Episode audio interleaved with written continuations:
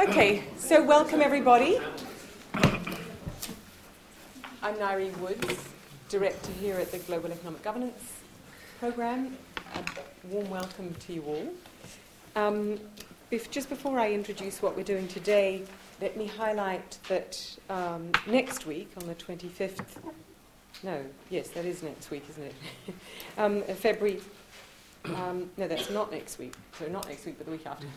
On Friday the 25th, we have our next session, which, as you'll see, is at um, on, on, Thursday, the 25th, rather than our usual Friday slot.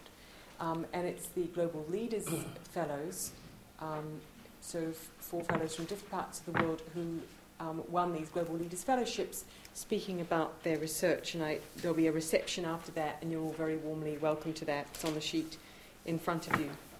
But let me move now to today's panel. Um, four years ago, in the wake of the tsunami and the huge outpouring of um, generosity and well intentioned assistance from around the world, we hosted a panel here about that assistance.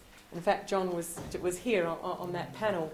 And it was a very sobering panel about how, in spite of this extraordinary quantity of money and assistance, and in spite of the enormous good intentions behind it, what was unfolding on the ground um, in the countries affected by the tsunami was chaos.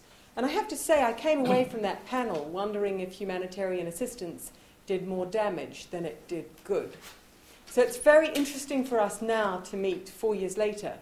And we've assembled a panel today to look at what's evolving in Haiti and to reflect upon whether the lessons about how to make humanitarian assistance work are in fact being put into operation.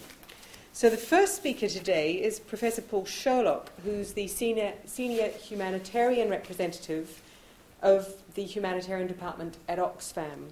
So Paul is involved in really the operational side of coordinating one cluster of the assistance to Haiti. And he's going to start today by just a brief 10 minute outline of what that coordination is looking like. Then John Mitchell will, will um, take up the issue of what kinds of lessons might we want to be seeing applied in the humanitarian assistance to Haiti. He's director of the Active Learning Network for Accountability and Performance in Humanitarian Action, ALNAP.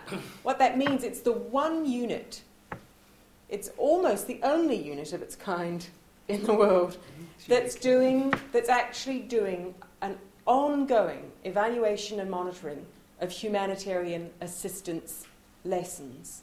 So he's going to be able to give us an outline from that work about what we should be looking for to see if these to see what lessons should be learned and whether they're actually being learnt. And then third, we've got Laurence Whitehead, fellow at Nuffield College, expert on politics in Latin America and and elsewhere, I have to say, um, who will look at the political ramifications of um, the actions that are being undertaken in Haiti. I have to hold this up, um, Laurence. Laurence is one of the co editors of this book on the Obama, the Obama administration and the Americas, which actually has a chapter on Haiti, which he's currently updating in the wake of recent events. So we'll get a snapshot from Laurence. Now, I've asked the speakers to speak for 10 minutes each, um, and I'll warn them when their 10 minutes is coming to a close, just so that we can then take a flurry of questions from you and come back to each speaker and give them another shot before we close up. So, thank you. Right. Paul.